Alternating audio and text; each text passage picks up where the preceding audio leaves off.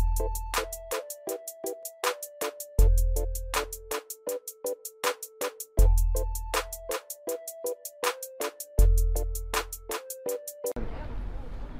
Merhaba arkadaşlar. Bugün Koç Üniversitesi'ndeyiz. Yanımızda tıp fakültesinden e, Gizem var. Gizem bize e, tıp hakkında bilgiler verecek.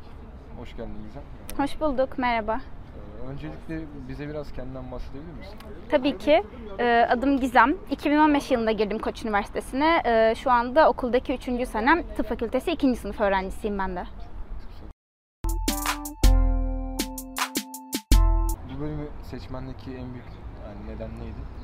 E, Ailemde bir iki tane doktor vardı. Aslında birazcık onların hayatını görmüş olmam etkili oldu. Bir de üniversiteye gelip gezdiğimde, e, örnek derslere girdiğimde gerçekten ilgimi çeken bir alan olduğunu fark ettim.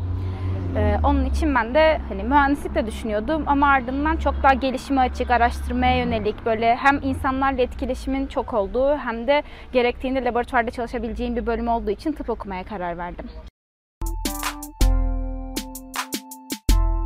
Peki hani karar verirken hiç şey düşünmedin mi? 6 sene e, nasıl geçecek üniversitede diye Evet. düşündünüz mü? Bu genelde evet öğrenciyken zaten çok sorulan bir soru olmuş oluyor. 6 yıl çok uzun gözüküyor ama hani Koç'taki tıp eğitimi aslında birazcık daha farklı. Zaten buraya geldiğimizde ilk birinci sınıfta çekirdek program dersleri görüyoruz. Çekirdek program dersleri arasında da tıp dersi yok. Yani okuldaki tüm öğrencilerin ortak olarak aldığı dersler var. Onun için biz zaten tıp derslerini almaya ikinci sınıfta başlıyoruz.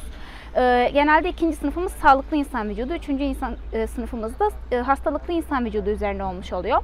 4-5-6 da hastanede geçen bir süreç olmuş oluyor. Yani aslında bizim için sürekli yeniliklerle dolu bir 6 yıl olmuş oluyor. Bu asla tekrarda düşmediği için de birazcık çekici geldi. Sizin için tam olarak 6 sene değil de hani ilk başlarda biraz da e, konunun genelini anlamak için daha kısa olduğu söylenebilir. Evet, kesinlikle öyle.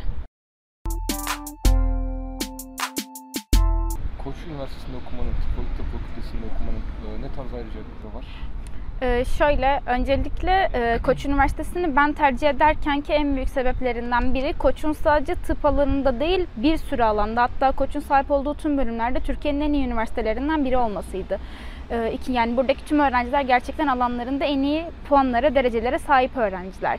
İkinci olarak Koç Üniversitesi'nin sunduğu sosyal imkanlar ve burada öğrencilerin sadece ders odaklı oluşu değil aynı zamanda sosyal kulüplerine, aktivitelerine de çok önem veriliyor olması benim ilgimi çekmişti.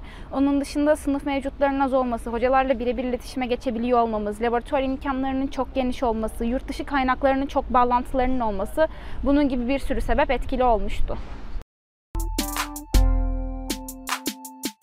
Koç Üniversitesi'nde okumanın staj ola- olanakları nedir? Yani okul sana e, staj bakımından bir hastanede veya başka bir yerde yardımcı oluyorlar mı yoksa e, yine kendin mi ayarlaman gerekiyor? Ya şu şekilde burada dediğim gibi hani tıp için konuşursak mesela bizim yaz stajı gibi bir zorunluluğumuz yok. Ama mesela ben bir yıldır sene içinde laboratuvarında çalıştığım hocamın yanında yazında ayrıca kalıp staj yapmaya devam ettim. Yani buradaki hocalarla aslında birebir iletişimlerimiz sayesinde biz istediğimiz alanda kendimizi hem onların yurt içi hem yurt dışı kontakları sayesinde bir sürü, bir sürü e, staj ve araştırma imkanını ayarlayabiliyoruz. Tıp tercih edecek öğrenciler için e, onu tercih etme- etmeleri için belli bir karaktere sahip olması gerekiyorsa bu özellikler nelerdir? Yani öncelikle ben mesela hani düzenli çalışma disiplinine sahip bir öğrencinin tıpta daha başarılı olacağını düşünüyorum. Çünkü tıp sadece bir kere öğrenince biten bir şey değil. Hatta mezun olduktan sonra iş hayatında da her saniye, her gün yeni bilgiler ortaya çıktığı için sürekli takip edilmesi gereken, sürekli kendini yenilenmesi gereken bir bölüm. Ee, Onun dışında birazcık daha sabırlı ve hani öğrenmeye e, açık bir insan olması gerekiyor. Asla sabit bir fikirli bir insan için uygun bir meslek değil. Onun dışında insanlarla iletişiminizin özellikle klinik bölümlerde gelişmiş olması gerekiyor. Yani ne kadar güler yüzlüyseniz, karşınızdaki hastaya ne kadar güven verebiliyorsanız o kadar başarılı bir doktor olursunuz diyebilirim.